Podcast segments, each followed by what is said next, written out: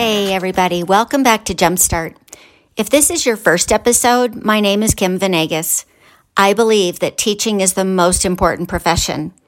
I also believe teaching is one of the most difficult jobs in the first years. We graduate college, we interview, we get hired, we buy one of those beautiful teacher planners, we choose some colored pens, red for math, blue for reading. We plan our bulletin boards. While the first few days may feel like a honeymoon phase, teaching gets real, real quick. And it's harder than you thought it might be because you weren't prepared enough for the day to day, moment to moment decisions that you need to make. My intent is to bring you resources you can use, support for those really tough days, and encouragement to keep moving forward and help you grow as a teacher. Today, I'm going to talk about poverty. Everyone seems to have an opinion about public education these days. Test scores make the headlines, magazines debate public or charter schools. People write blogs and reels appear on social media. Without telling us what poverty is, they say children living in poverty can't learn like the rest of us. They won't succeed academically. Their parents don't have any family values. The adults don't want to work. They are sucking the state coffers dry. Teachers are not exempt from making these assumptions either. If only the parents would, blah, blah, blah, I could teach them. As a new teacher or as a teacher changing districts, you may be dissuaded from applying for a position in a Title I district or school. Title I allows for more government funding based on a percentage of students who qualify and receive free or reduced lunch fees, period. When I shared that I'd been offered a position here, a teacher said, Well, I wouldn't teach there. I suppose she knew or she'd heard certain things. Maybe she knew many immigrants and refugees settled in our agricultural city.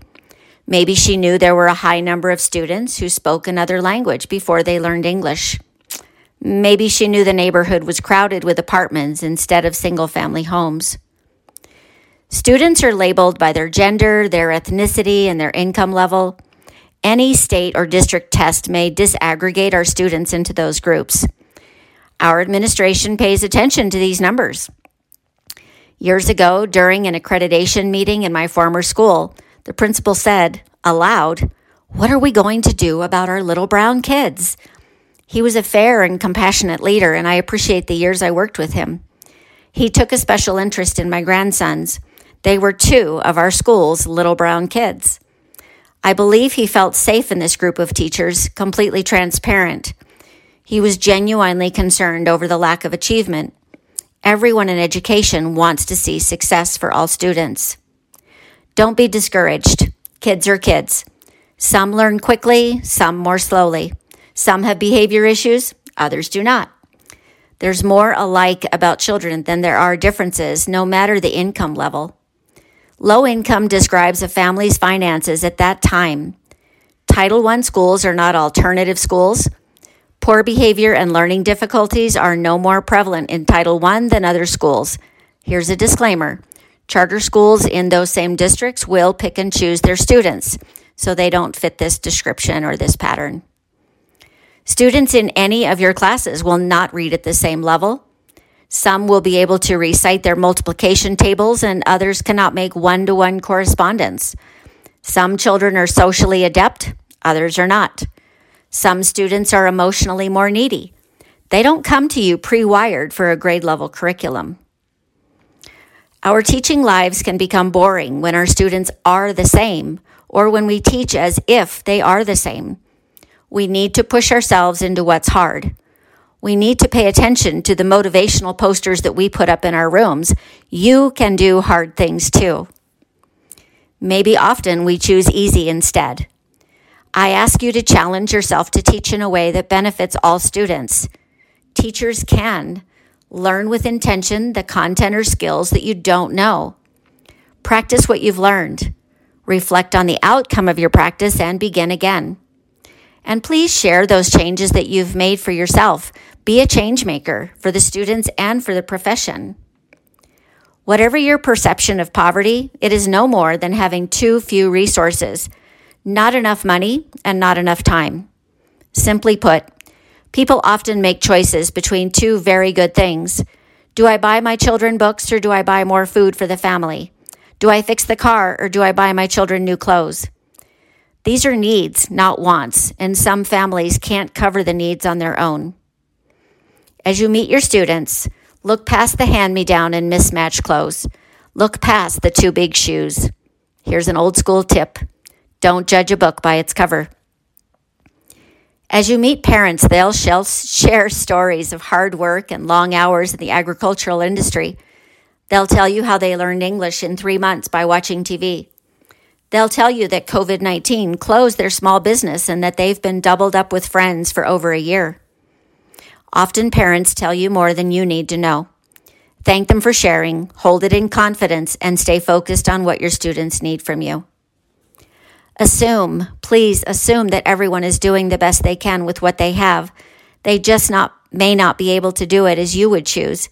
Don't let these judgments cloud your commitment for these children.